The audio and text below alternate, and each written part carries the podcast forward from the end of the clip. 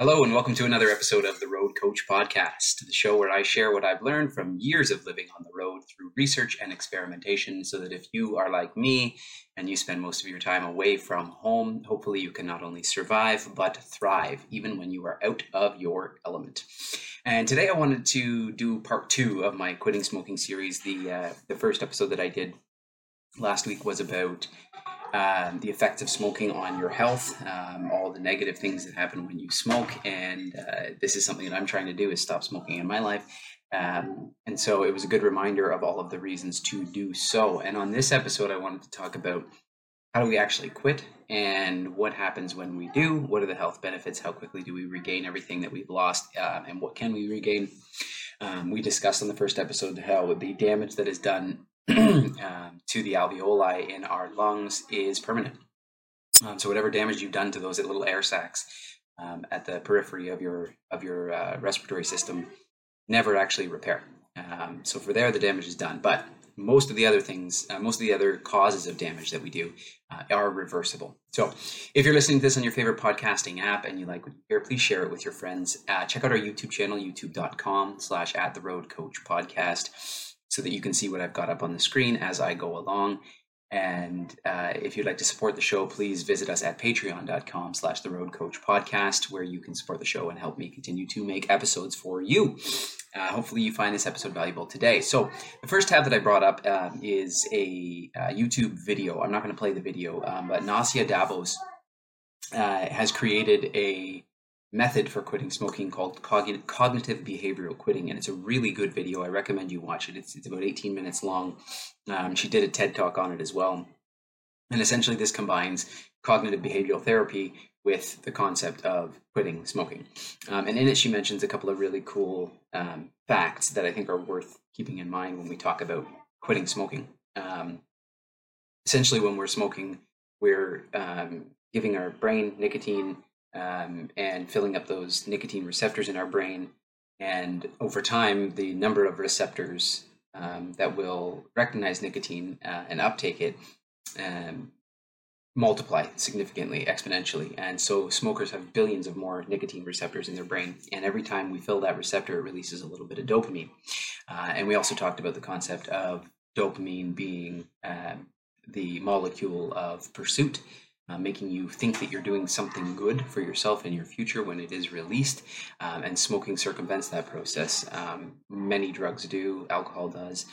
Um, and when we do anything that gives us dopamine for free without doing something that is actually good for our future, we kind of um, we circumvent the the natural process of helping us improve, um, and it makes us harder and harder makes it harder and harder for us to stop doing those things because we're getting dopamine every time we do them. So we're fooling our brain into thinking this is a good thing for us, even though logically it is not.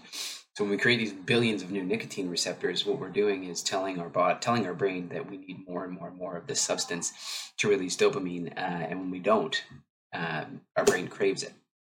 And so what she mentioned in this video it's a really really powerful video uh, she talks about how the half-life of nicotine is about two hours the half-life of any drug for those who don't know means about the amount of time it takes for half of the, the substance in your bloodstream to uh, to dissipate. And so if the half-life is about two hours um, that means you know somewhere between the two and four hour mark the nicotine is completely gone from your body. So around the two hour mark is when your body your brain starts telling your body i need more.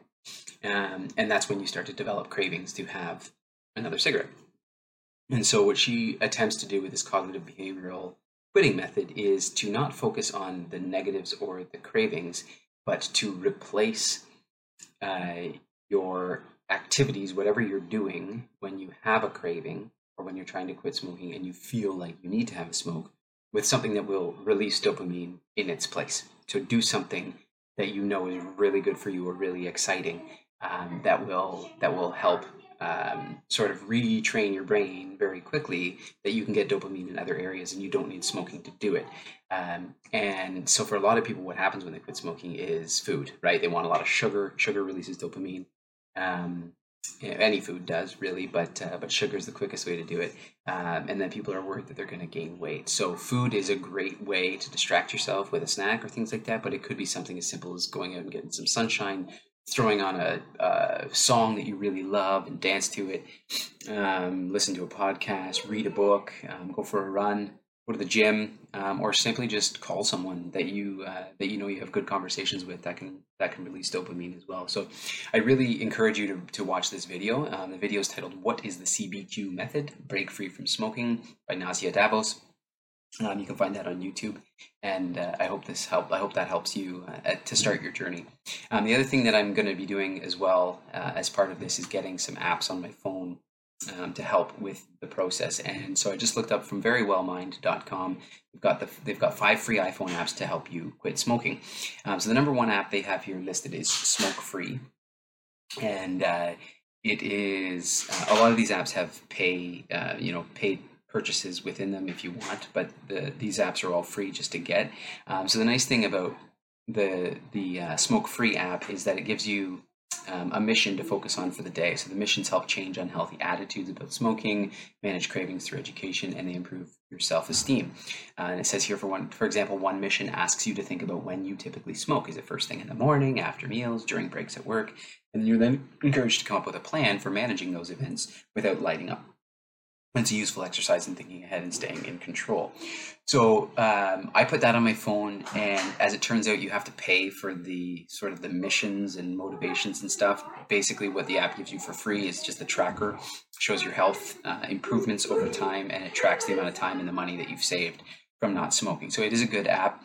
Personally, I don't really like the color scheme of it. It's very cartoony and colorful, um, but uh, but it is a good app. Um, and then this one, Quit It Lite I've also downloaded. It is very similar as well um, to that, um, but in the the one unique thing is that um, it has a goals tab and you can personalize the items you want to treat yourself to with all the money you save when you no longer buy cigarettes. So it gives you like five different things, you know, a, a movie ticket, uh, whatever, coffee, concert, um, things like that uh, that as time goes on and you've saved the money it'll release these goals to you to say hey look you can now buy this as a benefit to yourself because you haven't spent this money on smoking which is kind of cool. Um, QuitGuide i did not understand but this was or i did not understand i did not download but this is um, developed by the icf international. It's the tobacco control research branch of the national cancer institute um, and it helps you to track your cravings and journal um, and stuff like that. So that's that's another cool app as well. One that they don't list here that I put on my phone that I find very basic but very good is called just called Quit Smoking. It's an iOS app, and the um, the logo is the background is like sort of a dark purple blue, and it's just a, a no smoking symbol, like a cigarette with a do not enter around it. Um, and then this is what it gives you, kind of a snapshot of your time uh, and money invested, and then it also gives you like a health um, series of health benefits that over time you will receive. You know, three minutes, twenty minutes, eight hours, etc. There's not a lot of them, um, but it'll probably help you get through your you know your first three to five days kind of thing. Um, and then it has some achievements as well, so it'll send you notifications. You know, um, when you've when you've quit smoking, when you've gone six hours without smoking, et cetera, et cetera.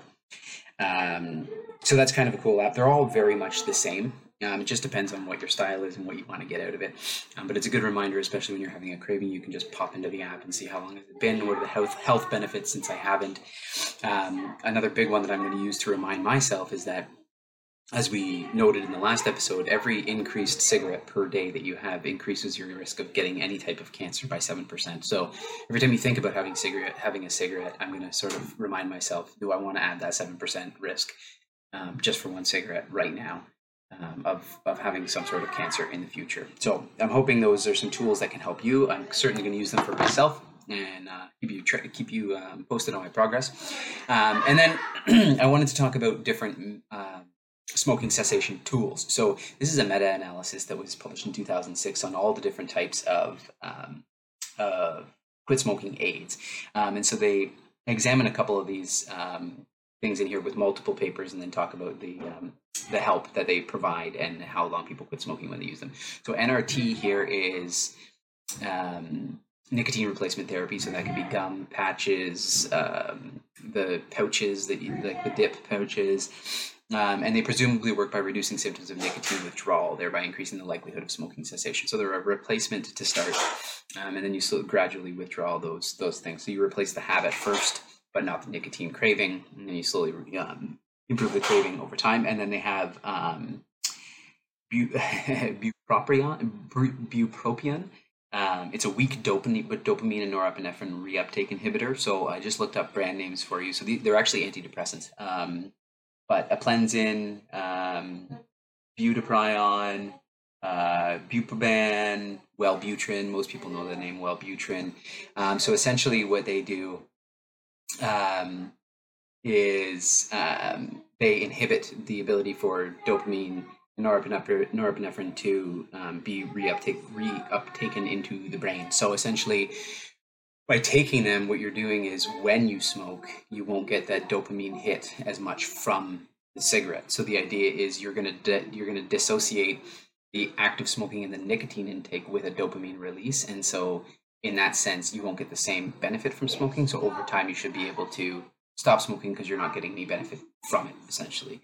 Um, so that is the second one they looked at, and the last one they looked at is called varenicline or varenicline. I think it's varenicline, uh, nicotinic acetylcholine receptor partial agonist. And so what that essentially does um, could um, so it, they quote here partial partial agonists at this receptor could stimulate the release of sufficient dopamine to reduce craving and withdrawal while simultaneously acting as a partial agonist by blocking the binding and consequent reinforcing effects of smoking nicotine so essentially what this is sort of the opposite effect is it releases more dopamine when you're not smoking but also prevents the nicotine from getting into your brain so it's another way to kind of get around um, the cravings that you'll have from um, withdrawal of nicotine over time. So those are the three different things that they, um, there's three different studies they looked at and how effective they were.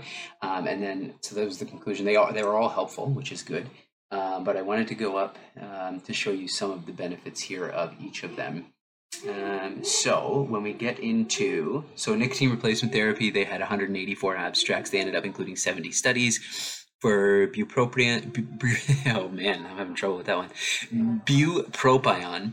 Uh, they had 12 studies and uh, in the analysis, and then for varenicline they had four studies. So less data, um, you know, the further on we go in that process, but um, but they do have some good data here to show. So um, nicotine replacement therapy of any kind, gum, patches, uh, pouches, whatever, um, versus control at 12 months. The uh, at 12 months from beginning, they had a 26.5 percent improvement versus placebo. So they definitely that's a significant improvement of um, taking or not taking anything or taking a placebo to think that it's helping with quitting smoking.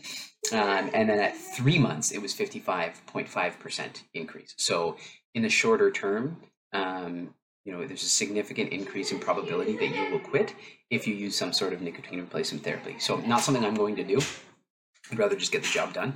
Um, so, I'm going to quit cold turkey. But uh, the these nicotine replacement therapies are a good, um, uh, seem to be a very good help for those who want to use them to quit um, in that way. And if I am unsuccessful in quitting cold turkey, then I may absolutely look at some of these things um, as an option.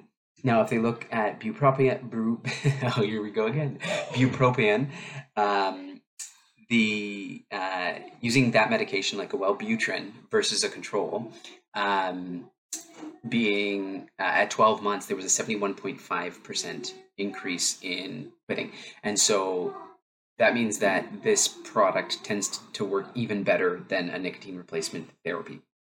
However, any sort of um, dopamine and norepinephrine reuptake inhibitor will have other effects on you as well. Um, so it's something to consider. Obviously, talk to your doctor, um, but the data shows that um, that it is effective. And, and interestingly, it's less effective. Um, it's less effective earlier on. It's only 53.6% improvement at three months. So it looks like over time it gets better. Um, whereas with nicotine replacement therapy, over time it actually gets less effective.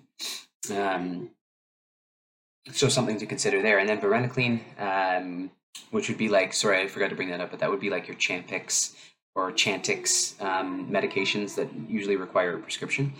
Um, and they work by preventing the uh, nicotine uh, uptake into the brain and also releasing more dopamine all the time when you're not smoking. Um, and at 12 months versus a placebo, they had a 20.5% uh, improvement. And at three months, they had a 57.7% um, improvement. So they're similar to a nicotine replacement therapy, um, presumably because they're doing a very similar thing. They're just reducing the nicotine um, that you're receiving from smoking over time with the helps that you dissociate the habit with the result. Um, uh, so those are some interesting things that you may want to look into. Um, they go into a lot more data here. Feel free to read, read, read the entire uh, meta-analysis. And the meta-analysis is called Effectiveness of Smoking Cessation Therapies, a Systematic Review and Meta-Analysis. And then from there, I wanted to um, show a whyquit.com website. This is a stop smoking recovery timetable that I've used in the past, and I find it very, very helpful. If you just go to whyquit.com, um, it's a benefit timetable. It shows you literally time chunk by time chunk what's happening with you. A lot of the apps for your iPhone do this, but I find this particular website to be much more in depth and a lot more milestones along the way. So they talk about how at 20 minutes, your blood pressure, pulse rate, and the temperature of your hands and feet have returned to normal. Um, at eight hours, the remaining nicotine in your bloodstream has fallen to 6.25% of normal peak daily values, a 93.75% reduction. At 12 hours, your blood oxygen levels increased to normal. Carbon monoxide levels have dropped to normal. This happens to a lot of us just while we sleep, right? Um, but we never get much past that if we're daily smokers. And so, the 24 hour mark, your anxieties have peaked in intensity and within two weeks should return to near pre cessation levels. And at 48 hours, the damaged nerve endings have started to regrow, and your sense of smell and taste are beginning to return to normal. Um, and your irritability and anger have peaked at the 20 at the 48 hour mark. Sorry, um, and then it goes on 72 hours, five to eight days, 10 days, 10 days to two weeks, all the way up to uh, years into quitting. So a year, five years, 15, 10, 20, and it goes all the way down. Um, and then uh, if you at the 25 year mark, which is thinking way in the future, but uh, if you get that far, that uh, if a 30 pack year ex smoker, which is basically, you know, just over half a pack a day, the thickness of your brain cortex have been fully restored to that of a never smoker.